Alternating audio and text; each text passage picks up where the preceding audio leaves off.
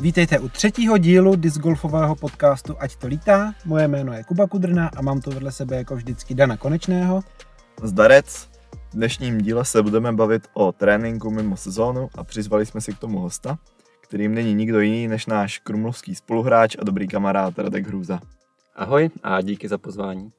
V první řadě bychom si mohli něco říct o novinkách a aktualitách, které se za poslední dobu staly.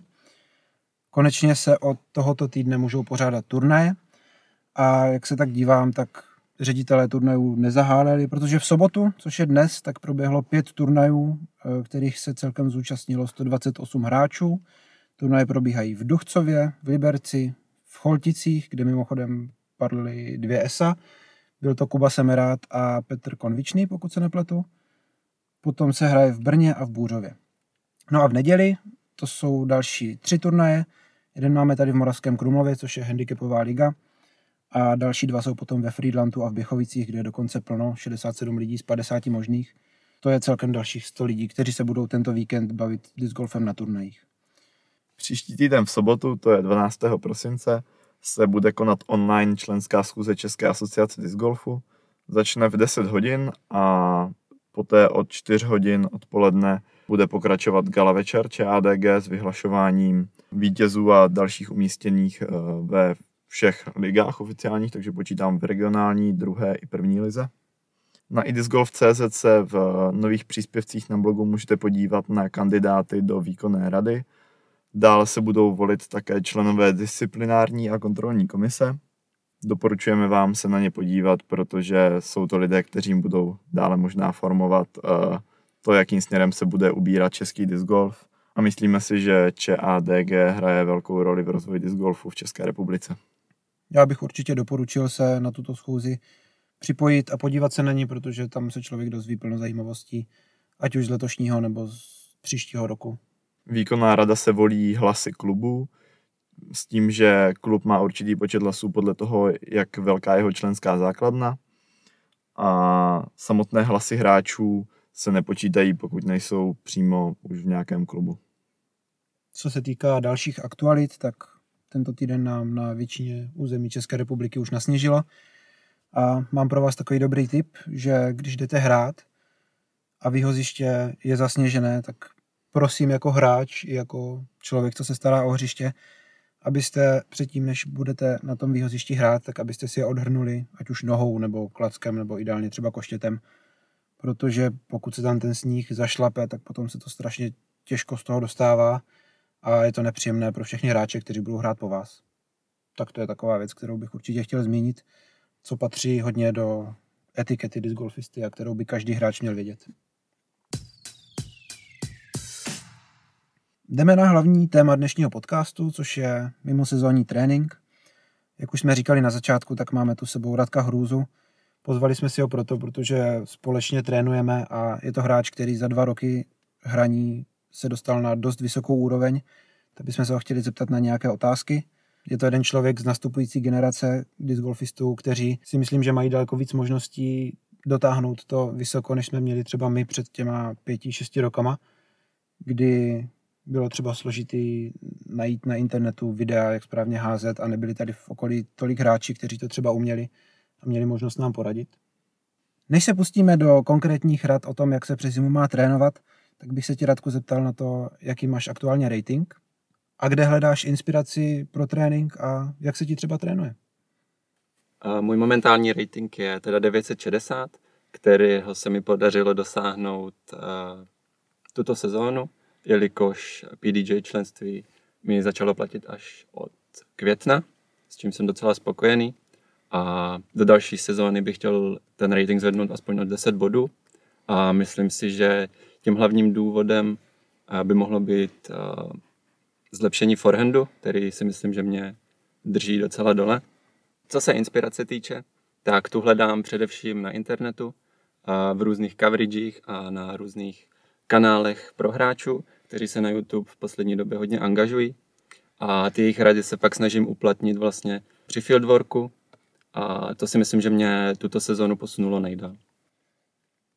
No je fakt, že na začátku roku třeba si hrál podle mě kolem ratingu 900, i když teda si neměl PDJ členství. A ten skok za mě o 60 je jako fakt hodně. Čím to je, nebo jako čemu dáváš největší zásluhu toho, že se tak rychle zlepšil? Já jsem třeba viděl, že na posledních turnajích, anebo i když chodíme tady trénovat spolu, tak dokážeš hodit hodně daleko, klidně ke 140 metrům. Tak co bys třeba řekl hráčům, kteří právě se snaží jako se na začátku hodně zlepšit?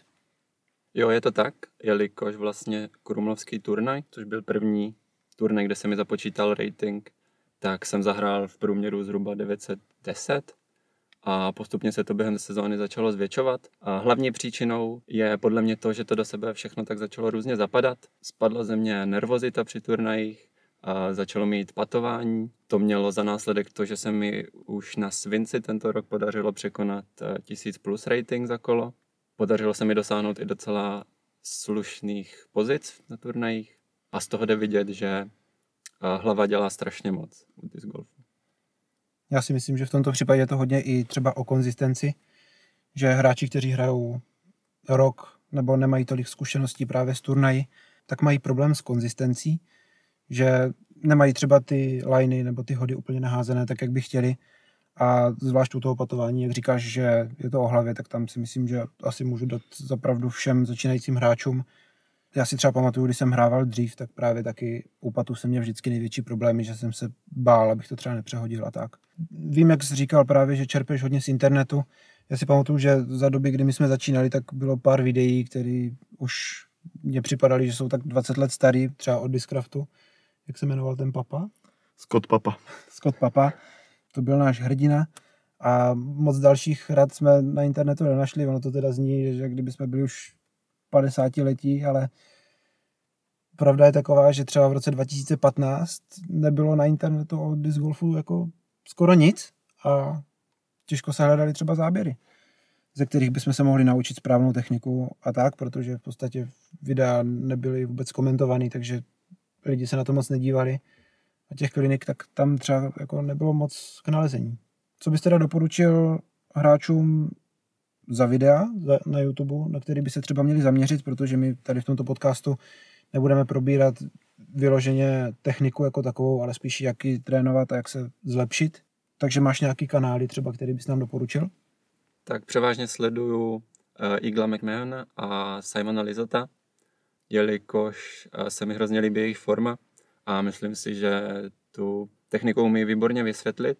Některá jejich videa jsou o tom, že podrobně rozebírají ve slow motionu jejich formu, co a jak si postupně během jejich kariéry všimli, že ostatní dělají špatně a jak tu chybu například napravit. Dalším je Ezra Adderholt, který se vlastně na proseň objevil až tento rok. Hrozně se mi líbí jeho forma a lidi, lidi si z něho dělají srandu, že je to vlastně takový terminátor disc golfu, jelikož tak opravdu vypadá i tak mluví. Ale myslím si, že má taky co říct k technice. Já bych jenom doplnil ještě další kanály, ze kterých se dá pochytit hodně zajímavých rad a typů. Jedním z nich je kanál Paula Juliberryho, kde má skvělou sérii Down the Fairway, ve které vysvětluje různé styly tréninku a dává plno typů.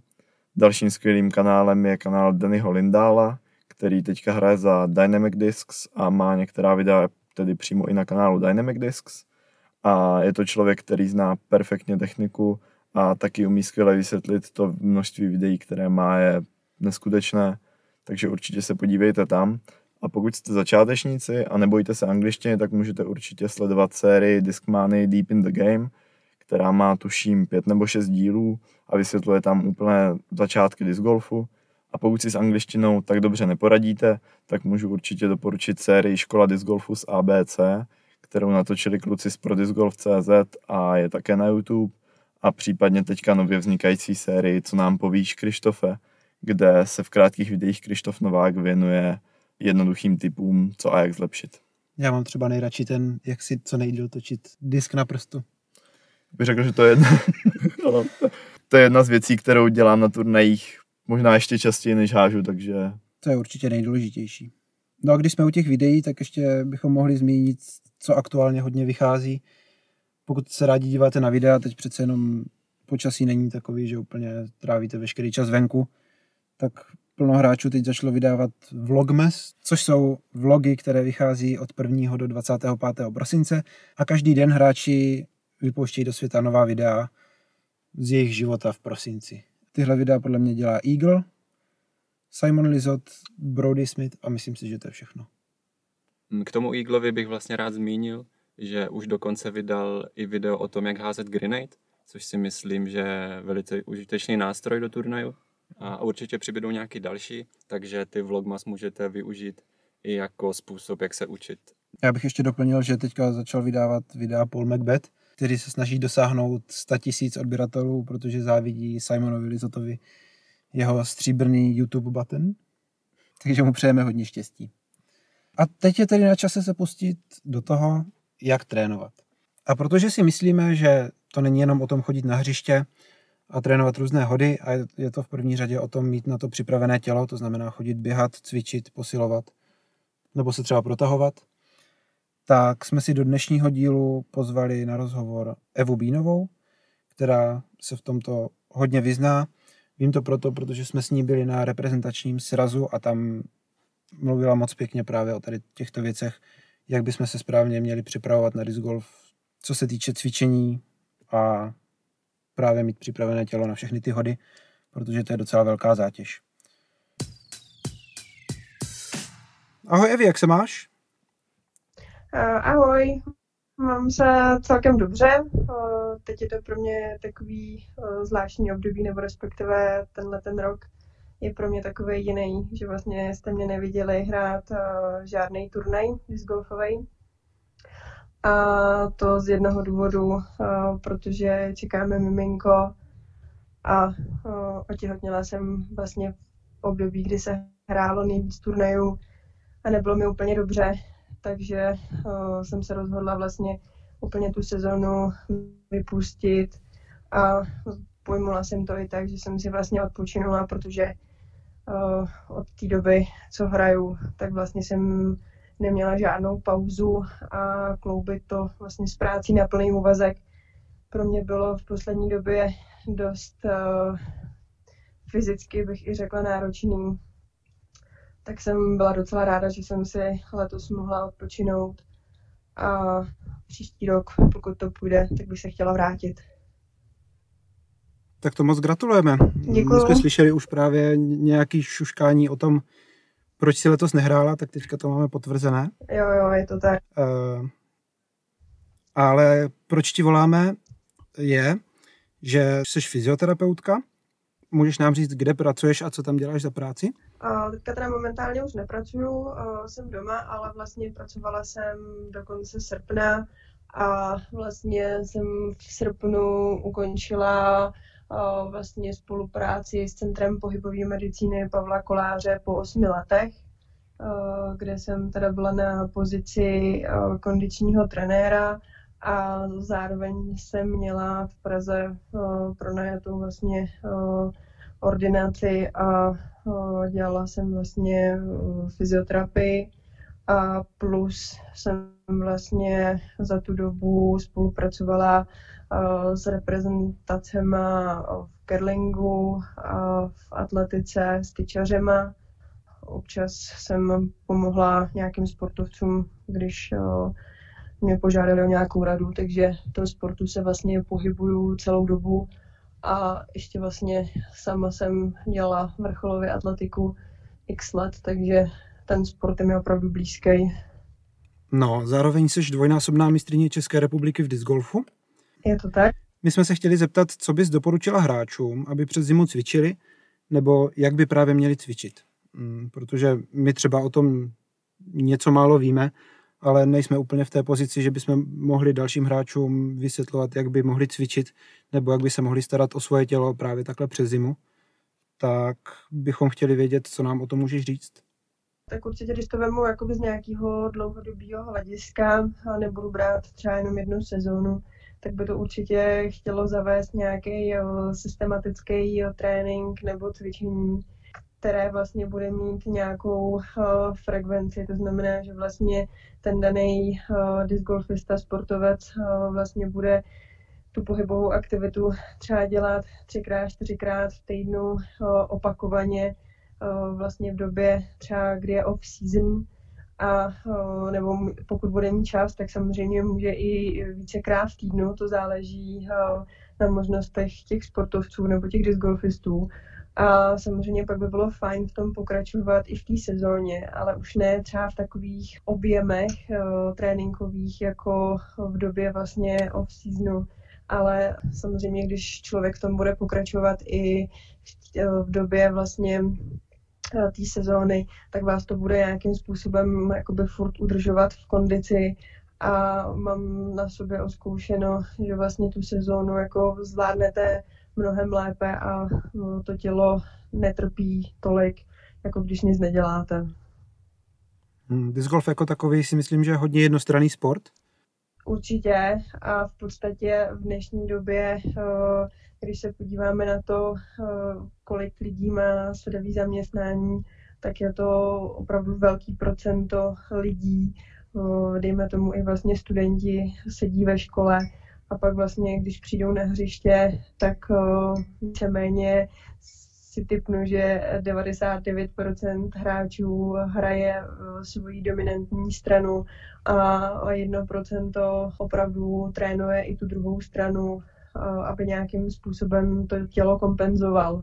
Což v dnešní době při vlastně tom sedavém zaměstnání nebo sedavém stylu života eh, je opravdu potřeba zapojit i tu druhou polovinu těla, protože pořád potřebujeme myslet v nějakém jakoby dlouhodobém časovém horizontu a nebavíme se o třeba jenom jedný nebo dvou sezónách discgolfových. Hmm, já si třeba vybavuju, že loni, když jsme měli reprezentační sraz, nebo to vlastně bylo letos, tak jsme se bavili o tom, že hodně lidí právě dělá třeba disc golf přes léto a v zimě se snaží cvičit nějak jinak. A plno lidí zmiňovalo třeba florbal, eh, hokej nebo další sporty, ale to vlastně pořád je ta stejná strana těla. Máš nějaký tip, co právě dělat, aby jsme zamezili tady tomu jednostrannému pohybu? A určitě bych doporučovala vlastně v době přes tu zimu dělat nějaký komplexní sporty, kdy opravdu zapojíme celé tělo tam bych třeba doporučovala plavání, lezení, běhání, pokud někomu nevyhovuje běh, tak aspoň si vzít hůlky a chodit nordic walking nebo běžky, pokud někdo má možnost jezdit na hory nebo třeba v místě bydliště, opak v zimě napadne sníh, pak posilovna, ale tam bych byla zase opatrnější v tom, kdo třeba jakoby vůbec posilovnu nezná, tak tam bych třeba z začátku doporučovala nějakého trenéra si zaplatit, aby mu vysvětlil nějaký základy, aby se v té posilovně uh, neodpálil, protože znám pár lidí, kteří uh, si v posilovně udělali pak nějaký úraz, museli nejdříve řešit ten úraz a pak se vrátit zpátky k tomu sportu. Takže tam bych byla v tom taková trošičku opatrná, tam třeba z začátku určitě cvičit vlastní váhou, až poté prostě si vzít nějaký činky, a mm, podobně, nějaký váhy cvičit. No a když jsme tady u toho, třeba na jaké části těla by si měli dát hráči pozor, co třeba disc golf nejvíc ničí a jak tomu zabránit? Tak asi bych uh, určitě zmínila, že dost často uh, se lidi stěžují na ramena, na loketní klouby, kyčel, kyčelní klouby a ty kyčelní klouby jsou spojeny vlastně s bederní páteří, protože to je taková, bych řekla, jedna jakoby komplexní jednotka. Určitě je potřeba, pokud víme, že třeba máme svaly v oblasti těch zad slabší, tak je potřeba začít to tělo komplexně posilovat a vlastně eh, ty slabší místa posílit. A dřív fungovalo, nebo dřív se vlastně cvičilo na bázi eh, začátku a úponu svalu. To znamená, že to představíte, že se vezmete činku do ruky a budete vlastně no, přitahovat činku k rameni. A od těchto cviků se v dnešní době no, trochu víc ustupuje a více to tělo snažíme zapojit komplexně, to znamená, snažíme se najít takový cvik, kde vlastně jakoby zapojíme co nejvíce svalů na tom těle a no, aby vlastně docházelo k vyrovnání těm disbalancím. No já si třeba pamatuju, že právě na tom reprezentačním srazu si nám ukazovala záda Kuby Knápka, což je jeden z nejlepších hráčů u nás. A doteď vidím ten pohled, jak jednu stranu, jednu lopatku má úplně nabušenou a tu druhou takovou slabší právě. Jo, je to tak a vlastně co, co si vzpomínám, teď nevím, jestli to bylo konopiště 2000, 2018 to bylo, tak za mnou vlastně přišel Avery Jenkins, že uh, Simona Lizota bolí zápěstí, jestli bych se na něj nemohla podívat. Tak tam s ním strávila asi dvě hodiny a v podstatě já musím říct, že na ten pohled uh, nikdy nezapomenu, protože opravdu jeho pravá strana byla jako docela nabušená oproti, oproti té levé straně. Levá strana úplně propadla uh, oblast uh, kolem ramene, uh, prsního svalu, skolioza páteře, takže opravdu u těch hráčů, kteří se tomu takhle věnují, na té vrcholové úrovni a opravdu se o to tělo nestarají, tak z dlouhodobého hlediska tam pak vylezou takovéhle niance, se kterými je potřeba pracovat. Myslím si, že se to trochu Sejmanovi vrací, protože vlastně, co jsem viděla, tak ani pořádně nedohrál letošní sezónu a dost se trápil. Takže si myslím, že to tělo, když nás živí, tak je opravdu potřeba tomu i věnovat nějaký peníze a čas a mít ho správně nastavený. To jsou teda zajímavé informace. To asi moc lidí neví. Můžeme být možná rádi, že nám Simon nerozumí. jo, je to, je, to, tak. No, ještě jsem se chtěl zeptat na právě flexibilitu a protahování, protože to je věc, na kterou si hodně kladla důraz, když jsme právě trénovali. Protože vím, že třeba hodně hráčů limituje flexibilita právě různých jako částí těla tak uh, můžeš nám ještě něco říct k tomuto? Jo, určitě. Uh, já když to vlastně vezmu od eh, vývoje vlastně jak u malého dítěte, když se narodí, tak do prvního roka života vlastně si zakládá to svoje tělo. Vlastně v každém měsíci se učí nějakou novou věc a je potřeba, aby vlastně ten vývoj do toho prvního roka života opravdu proběhnul eh, v co nejlepším základě, protože pokud eh, tady ten vývoj neproběhne eh, dobře a to dítě přeskočí nějakou fázi, tak je to samozřejmě sebou už nese. Pak je potřeba s tím pracovat a může samozřejmě být i limitovaný pak do vrcholového sportu když teda ten vývoj proběhne správně, tak vlastně to dítě se postupně vyvíjí a těch eh, letech, dejme tomu 8 až 12 let, bych řekla, že je potřeba, aby to dítě opravdu prošlo správným vlastně cvičením nebo nějakou jako metodikou, pokud už opravdu je někde v nějakém jakoby klubu. Protože ve chvíli, kdy, kdy to dítě tady v tomhle věku je špatně zatížený, tak si to samozřejmě sebou nese a z vlastní zkušenosti, kdy vlastně spousta tady těch e, dětí bylo špatně trénovaných třeba v té atletice, tak e, v 15 byly e, na vysoké úrovni, ale záhy třeba v 17 skončily, protože měli tolik zranění, že jim vlastně to nedovolilo dál sportovat. Takže je potřeba, aby vlastně v tom vývoji se tak nějak všechno prostě dařilo dělat správně a pak do toho sportu je potřeba eh, nějakým způsobem správně posilovat a vlastně správně protahovat. Mělo by to být, eh, bych řekla, jako v souladu. Jo? Nemůžeme třeba jednu věc dělat víc, jednu míň. Mělo by to tak prostě spolu korelovat. Samozřejmě tím, jak rosteme, tak můžeme mít i nějaký genetický prostě věci předaný od rodičů, to znamená, že třeba někdo může mít zděděnou skoliozu páteře nebo nějakou deformitu kyčelních kloubů, tak uh, když to pak ten člověk ví, tak o to víc vlastně se musí uh, snažit víc třeba posilovat v oblasti té pánve nebo naopak protahovat, tam záleží, co je za problém.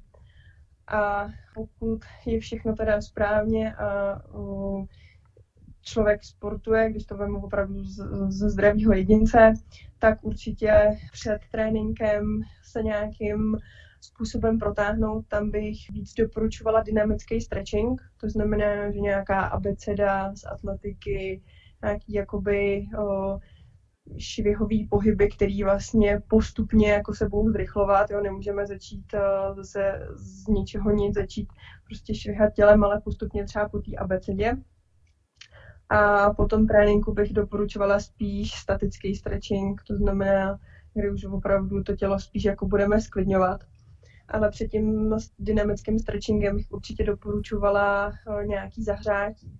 To znamená, když třeba dojedete na hřišti na kole nebo nějakou procházkou nebo, se, nebo si zakůšete na pár minut, ale určitě je vždycky dobrý se uh, protahovat trošku uh, už připravení.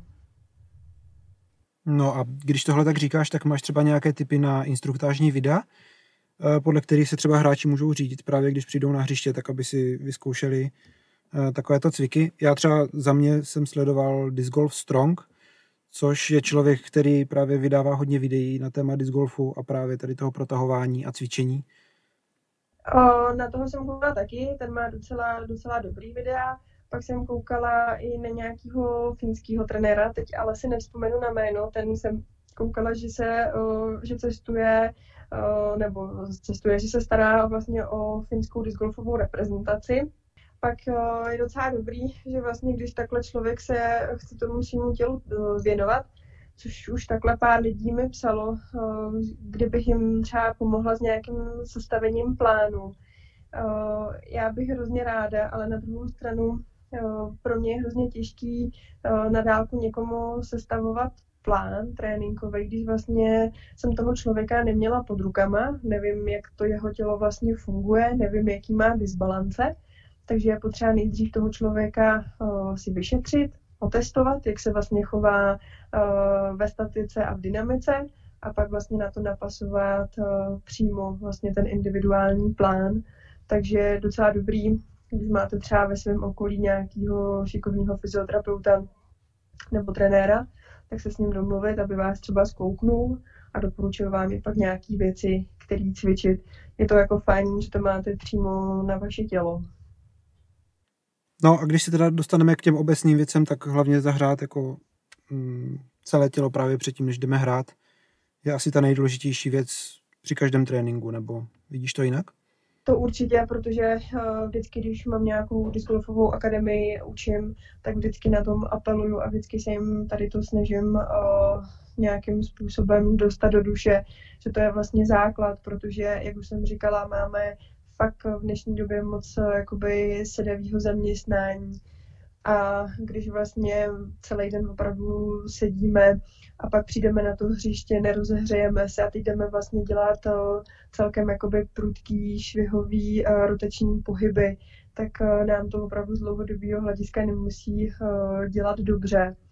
A další věc ještě, jak jsme se bavili o těch končetinách, který jsou postižený nebo bývají postižený, tak samozřejmě to bývá i tuhá hrudní páteř a to vlastně uh, můžete vidět, pokud sami uh, občas se na ty hráče podíváte nebo uh, máte i discgolfové akademie, vedete, tak vlastně ty lidi se nedostanou daleko do nápřahu. Jo, takže já vlastně pak, když učím, tak je jakoby na jednu stranu těžký jim vysvětlit, že to nepůjde hned, ale že musí začít pracovat i na tom svém těle jinak než discgolfově, aby vlastně se dokázali v tom discgolfu zlepšit. No já co se týče tady toho, tak třeba vždycky si vzpomenu na instruktážní video Eagla, který, když trénuje forehand, kterým teda hodí kolem 150 metrů, tak má ten loket a tu ruku úplně zlomenou, že mám pocit, že to je úplně nemožný. Samozřejmě některý jedinci můžou mít hypermobilní klouby, což bych možná řekla, že i má Kuba Knápků, protože když vidím jeho forehand, tak pro mě je to jako nereálný třeba tam ten loket dostat. A myslím si, že ani moje jako anatomie ramenního kloubu mě tam prostě nepustí. Že si myslím, i kdybych třeba házela oštěpem, tak vodu oštěpem nikdy dobrá nebudu. Třeba můj ramenní kloub prostě na to není stavěný. Jo, tak to prostě je. Máme nějakou anatomii vlastně kostí a s tou jako nic, nic neuděláme. A samozřejmě pokud bych, když dám příklad, pokud bych se chtěla věnovat hodu oštěpem, tak bych musela právě někde uh, ten pohyb udělat uh, jinde než v tom rameni. To znamená, že bych se musela asi více lámat v zádech a o to víc bych to pak musela kompenzovat. Jo, takže to je takový to, že vlastně když nám v disc golfu uh, nějaká část těla nedovolí se pořádně dostat vlastně jakoby do toho možného rozsahu pohybu, tak to pak kompenzujeme někde jinde. Ale na druhou stranu je pak potřeba se tomu povinovat i potom disc golfu a zacvičit si na ty přetížené oblasti. No, myslím si, že to jsou super informace pro hráče, protože třeba já nebýt právě toho, že už jsem slyšel, že si toto vykládala na tom reprezentačním srazu, tak bych to třeba vůbec nevěděl a potom vím, že třeba hráči se snaží napodobovat techniku někoho a vlastně to nejde, tak možná tohle je jeden z těch důvodů, proč to tak je. Přesně tak, kdykoliv, jak říkám, učím na té akademii, tak jim vždycky říkám, ať opravdu začnou vnímat svoje vlastní tělo v té technice, ať opravdu začnou házet patrama, vůbec nemají tendenci házet co nejdál, ale se opravdu naučí tu techniku a pracovat s tím svým tělem, protože pokud se tohle v začátku nenaučí, myslím tím už jako dospělí lidi, tak se to pak jako hodně blbě přenaučuje. Hmm, o tom se právě tady budeme bavit potom v další části toho podcastu. Eh, je za tebe ještě něco, co bys nám chtěla říct tady z tohoto hlediska? O, já myslím, že jsem asi svoje informace vyčerpala a pokud by něco nebylo jasný, tak se můžeme když tak sejít příště a vysvětlíme. Tak jo, kdyby někdo měl zájem teda o nějaké další nebo měl další dotazy, tak nám můžou určitě napsat do komentářů a můžeme to třeba někdy probrat. Jo, budu ráda. Tak moc děkujeme za informace. Myslím si, že jsou pro hodně hráčů hodně důležitý a že to jsou věci, ke kterým se třeba normálně ani sportovci takhle jako amatéři nedostanou. A přejeme teda hodně zdraví a štěstí. Děkujeme. Tak se mějte. Taky. Ahoj. Ahoj. To byl teda vyčerpávající rozhovor. To teda. Každopádně jsem hodně motivovaný začít na sebe víc pracovat s fyzického hlediska, protože si myslím, že moje tělo rozhodně není v dobré kondici na to, abych mohl uh, hrát disc golf čím dál víc a víc. Doufám, že se uvidíme na jaře pořádně na bušení. Na obou dvou stranách těla, nejenom na té pravé ve většině případů. Asi bychom teda mohli přijít k tomu vlastně, jak trénovat, to tady slibujeme od začátku, ještě jsme se k tomu nedostali. Tak si poslechnu nějaké vaše rady, kluci. Tak pro začátek co chceme všichni a to je hodit co nejdál, tak eh, co bychom řekli k tréninku vzdálenosti a to za mě vzdálenost to rozhodně nenaberete na tom, že si půjdete prostě jenom zahrát vaše hřiště, nebo, nebo, je to tak, nebo je to ten nejefektivnější trénink. Nejlepší je si prostě vzít disky, dejme tomu od midrangeů po drivery, vyrazit na nějakou volnou plochu, ať je to jakýkoliv, jakýkoliv ovál, fotbalové hřiště a tak dál, nebo jenom louka a házet, házet a házet, to vám řekne každý profík, že je to o tom prostě mít co nejvíc naházeno. Když dojde na trénink, na co by se soustředil ty Radku, když si jdeš takhle zaházet? Přece jenom nehážeš jenom bez hlavě, ale na něco se soustředíš, takže co bys řekl?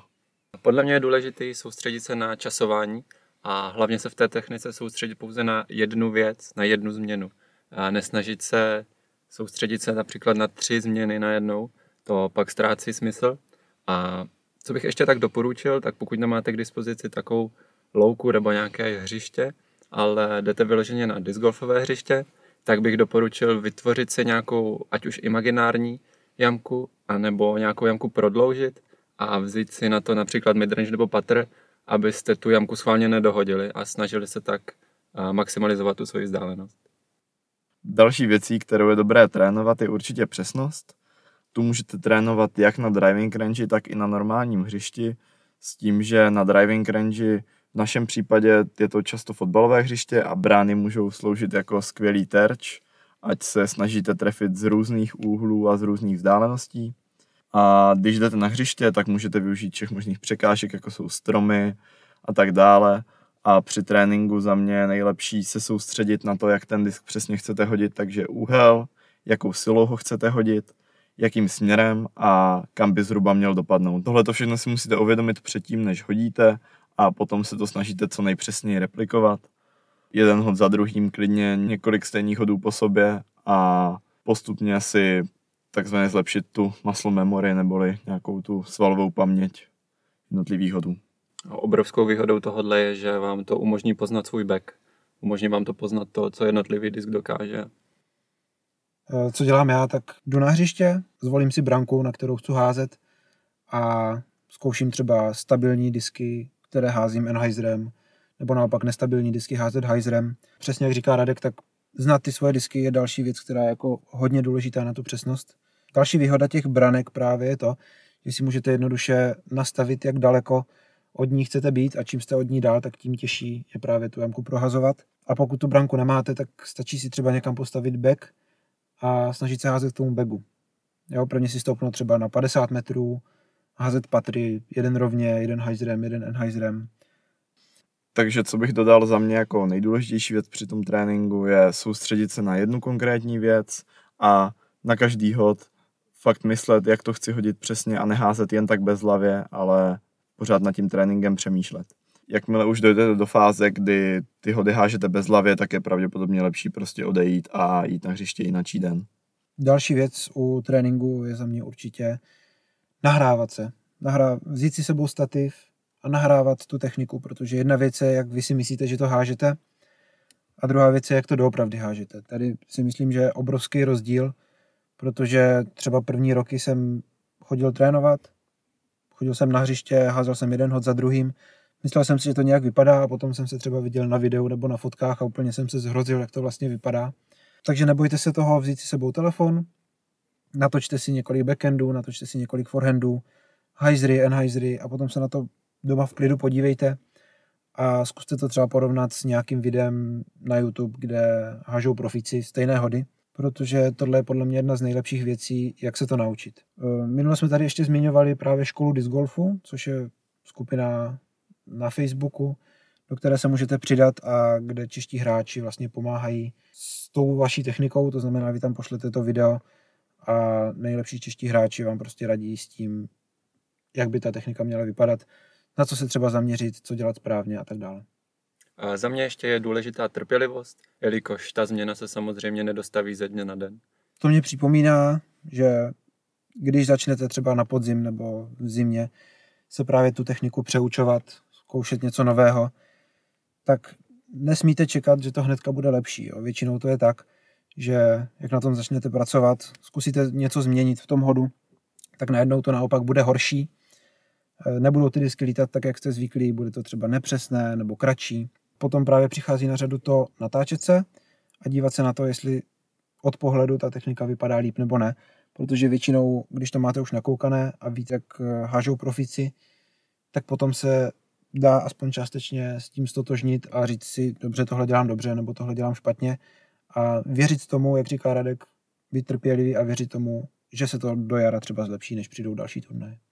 Proto tyhle rady vám dáváme v podstatě ještě na začátku nebo v první polovině off-season a, a abyste mohli zapracovat na své technice a na velkých změnách a před sezónou už je měli za sebou a byli si trochu jistí v tom, jaké změny jste udělali. A další menší změny už můžete dělat během sezóny, kdy nepřijdete o moc konzistence nebo téměř o žádnou konzistenci, ale určitě nechcete během sezóny měnit techniku nějak zásadně, protože se to projeví na vašich výsledcích z turnajů. Další součást disc golfového tréninku je každopádně patování. Já si pamatuju, uh, Ráďo, že zhruba před rokem a půl měl problém pořádně dohodit ke koši z 10 metrů, že nedostával do patu pořádně sílu, ale teďka už dopatuješ dál než my dva s Kubou, takže mohl bys něco poradit, jak třeba patování trénoval, co ti pomohlo se takhle prodloužit? Za mě je důležité experimentovat s různými typy patu, pracovat na časování, follow through rukou samozřejmě, což um, si myslím, že mě pomohlo nejvíc. Experimentovat, uh, jestli mi vyhovuje víc push pad nebo spin pad a potom to následně všechno do sebe zapracovat. Líbí se mi, jak zmínil z různé techniky patování. Myslím si, že to je důležité uh, zvládat, že i v dnešní době jde vidět u profíků, že ti, co jsou typičtí spinpateři, jako například Simon Lizot, tak najednou se objevily videa z tréninku, kde trénují například pušpaty, protože ví, že se to někdy na hřišti může hodit. A tím pádem, když má člověk větší arzenál v typech patování, tak si může rozhodně zlepšit skóre. Určitě je dobré si zkusit i patování například z kolené nebo různě natažení, protože často se stane, že skončíte v keři nebo že mezi vámi je například eh, mezi vámi a košem visí například větev. Takže není nic horšího, než přijít eh, k patu, na turnaj a vědět, že tento styl patování pořádně neumím nebo nevím, jak to mám hodit. Aspoň pár patů z různých náročných pozic je dobré si zkusit v tréninku patování. Další věc, která se určitě na hřišti hodí, je co nejdelší jump nebo step pad, záleží, co vám vyhovuje, tedy patu, kterého buď jakoby přímo skočíte, nebo jenom uděláte krok před vás, když jste dále jak 10 metrů od koše samozřejmě. Tak čím dál takhle dohodíte, tím přesnější budete na příhozech. Rozhodně se hodí dohodit takhle až třeba 40-50 metrů a nemuset z těchto vzdáleností vymýšlet nějaký kratší forehand nebo backhand, který bude pravděpodobně méně přesný. Ale tento trénink je hlavně na správném načasování toho, jak vám jde ruka, jak dáváte sílu z těla a z nohou do toho disku. A to je věc, kterou přes zimu určitě můžete natrénovat a v sezóně vás odmění mnoha jednoduchými příhozy. Například, ty jsem viděl, že jsi hodně prodloužil na jumpatech v poslední době. Čím to bylo, nebo co jsi udělal za změnu? Přesně jak říkáš, myslím si, že vzdálenost v jumpatech je jeden z těch důvodů, proč mi během sezóny tak stoupá rating, jelikož to opravdu umožní mít mnohem jednodušší ty příhozy. Myslím si, že to je tím, že jsem se neustále pokoušel uh, tu vzdálenost zvětšovat, zvětšovat a zvětšovat a postupně to tím neustálým grindem přišlo. A co bych jenom dodal k dopilování techniky, čemu se budete věnovat spíš až na konci off-season a dejme tomu od konce ledna, co bychom tak jako doporučili, kdy se snažíte, abyste měli co nejkonzistentnější patování samozřejmě. Potom, co přes zimu natrénujete techniku tak, abyste patovali podle vašich představ, tak uh, už stačí jenom tu techniku vyladit tak, abyste byli co nejpřesnější. Uh, na to vám můžeme doporučit jenom prostě patovat a patovat a patovat ideálně do 10 metrů. Pokud z velké vzdálenosti nedohodíte, tak ideálně si stoupnout na tu vaši nějakou komfortní zónu a lehce za ní a trénovat z těch vzdáleností, i kdyby to mělo být třeba 6-7 metrů. A jakmile nabídete konzistence z těchto vzdáleností, můžete se posouvat dál jinak se to prostě naučit nedá, než to, že budete pořád dokola patovat. Na tohle bych doporučil si stáhnout nějakou aplikaci, ať už na Udisku nebo těch aplikací na internetu je plno, nebo můžeme právě doporučit naší aplikaci, co děláme na Disc Golf Coachi. Tam jsou zatím dvě patovačky. Jedna z nich je, že hrajete 100 patů a počítáte si skóre. A pak druhá je taková zábavnější, jmenuje se to Survival. A tam získáváte životy za to, že trefujete první paty a snažíte se dostat co nejdál od koše. Další důležitou věcí, kterou je potřeba mít natrénovanou, jsou příhozy. První typ ode mě je ten, kupte si hodně stabilní patr, ať už je to Discraft Zone nebo Discmania Tactic, nebo třeba Westside Harp. Těch patrů je plno a je to věc, která mě za poslední dobu pomohla asi nejvíc ukrojit z výsledného skóre, protože když se dostanete třeba k těm 50-40 metrům, tam třeba já si vůbec nevěřím na to, abych to do jump patoval, tak právě tahám tady tento stabilní patr a umím ho dobře hodit, myslím si, jak na backhandu, tak na forehandu. Za mě úplně ideální je naučit se právě tyto disky házet forehandem, protože tady při těchto approachích pořád vidíte na koš, nemusíte se jako u backhandu eh, při nápřahu dívat na druhou stranu a tím forehandem hodit ke koši je daleko jednodušší. Důležité je třeba naučit se ty disky různě tvarovat, ať už v Heizru nebo v Enheisru, tím se dostat kolem různých překážek a tohle je za mě věc, kterou je fakt potřeba umět a hodně pomůže ze skóre. Dalších několik typů eh, je od eh, skvělého českého hráče Matěje Vojtíka, který vzkazuje, že je důležité se soustředit na neočekávané situace a takzvaný scramble, neboli dostávání se z nepříjemných pozic na hřišti, tak abyste zachránili stále co nejlepší skóre. Můžou to být ať už různé typy hodů jako hyzery a enhyzery backhandem či forehandem, tak i další složitější hody, eh, jako je například Tumber nebo Tomahawk, a nebo různé rollery backhandové, forehandové, cut rollery, je toho opravdu hodně. Každý z těchto hodů vám může pak ve specifických situacích hodně pomoct a ušetřit jeden a klidně i více hodů a můžu vám zaručit, že během každého kola se s nějakým z těchto hodů určitě setkáte tedy je dobré se ani soustředit i v tréninku, nikdy nechcete hrát během turnového kola něco, co nemáte natrénované. Je to další z věcí, která právě odděluje ty dobré hráče od těch horších, protože když se dostanete třeba do keře a potřebujete házet z kolena a nevychází vám to na backend, ale musíte hrát třeba forehand nestabilním diskem, tak to je věc, kterou třeba normálně vás vůbec nenapadne si zkusit, ale jak jste v té situaci, tak potom to hrozně pomůže. To znamená, klidně hažte z kolen, z obou kolen, z jednoho. Těch možností je plno, nebojte se toho skočit si prostě do toho keře a zkusit se odsaď dostávat různými způsoby. Tady právě fungují rollery, třeba patrem, které se normálně nehážou, ale můžete ten roller házet jak normálním gripem, tak vlastně gripem na tamr, to znamená, že máte palec vevnitř toho disku. To jsou třeba věci, které já ani moc neskouším, ale vím, že někdy by mě prostě pomohly, ale třeba si v nich nejsou tak jistý, jak bych potřeboval. Samozřejmě, že vás nebude během tréninku bavit chodit pořád jenom na hřiště a jenom trénovat, chcete si i zahrát normální kolo, s kamarády si trochu zasoutěžit a podobně. Vím, že ty Radku si rád zahraješ uh, tu a tam pořádné soutěžní kolo, nejenom pořád eh, házet jeden drive za druhým na hřišti. A co během takového tréninkového kola děláš, uh, aby se zlepšil a zároveň, aby si zhoužil? V takovýchhle případech využívám to, že jdu celé kolo například s jedním diskem, například s patrem nebo midrangem, se kterým nemám takovou jistotu, že tu jamku dohodím a zároveň eh, si myslím, že se mi tím zlepší technika, zlepší se mi konzistence a ty patry například umím hodit čistěji. My třeba často spolu chodíme hrát i tak, že si počítáme dvě kola, jedny jdeme jenom forehandy a jedny jdeme jenom backhandy, samozřejmě kromě patů. To je věc, která za prvé nás udrží v kompetitivní náladě, baví nás to, a za druhé si vyzkoušíme hody právě třeba backendy na forehandových jamkách a forehandy na backendových jamkách, kde bychom je normálně neházeli a třeba už je máme trošku i natrénované právě z toho hřiště. A myslím si, že tohle mě třeba právě nejvíc pomůže v takové té rozmanitosti hodů, které mám.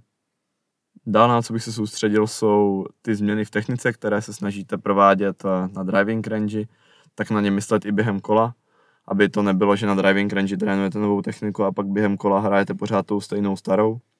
Nebojte se toho, že budete mít horší skóre, ono ve výsledku se ty změny projeví a budete hrát ještě líp než kdy dřív. Co ještě já například dělám, tak je upatování si například vezmu dva až tři patry a hodím si je do koše všechny. Nebo zkouším steredl patovat, ať mám jakoukoliv pozici a tak podobně. Tohle je třeba věc, která mnohonásobně zvýší ten trénink, protože když jdete, tak většinou máte za kolo třeba jenom 5-6 patů, že některé jsou moc daleko, některé jsou moc blízko, takže se to ani nedá počítat. To znamená, že nenatrénujete v podstatě skoro nic a tím, že hážete třeba tři patry nebo tři příhozy, nebo klidně víc driveu na některých jamkách, tak toho tréninku do sebe dostanete mnohonásobně víc než při normálním kole. A to mi ještě připomíná jednu věc, a to jsou standstill hody, které si myslím, že ne každý hráč zvládá a tedy, abych byl přesný, hody z místa, kdy se nerozbíháte, často se na hřišti stane, že takový hod musíte házet a je dobré mít natrénované, takže i to trénujte. Například můžete jít právě celé kolečko s tím, že se ani jednou nerozběhnete, všechno budete házet z místa. Ono vám to ubere trošku na vzdálenosti, ale může vám to například přijat na přesnosti. To záleží na tom, jak moc dobře máte tu techniku zvládnutou. Pokud máte nějaké dotazy nebo vás napadá něco dalšího, co jsme nezmínili a je vhodné zmínit, tak nám to napište do komentářů kamkoliv, kde podcast dílíme, ideálně asi na Facebooku ke stránce Disc Golf Coach, ale i kdekoliv jinde, kde to uvidíte nebo nás označte. Budeme za to jenom rádi. Budeme rádi za všechny tipy, ať už jak se máme zlepšit, nebo naopak dotazy, které třeba můžeme probrat v dalším podcastu. Tím jsme všechna témata o tréninku už dneska vyčerpali. Děkujeme Evě a Radkovi za to, že se k nám přidali. Já ještě jednou díky za pozvání a mějte se. I my se s vámi loučíme a pokud nás neodnesou čerti dneska, tak se těšíme u dalšího dílu podcastu Ať to lítá. Ať to lítá.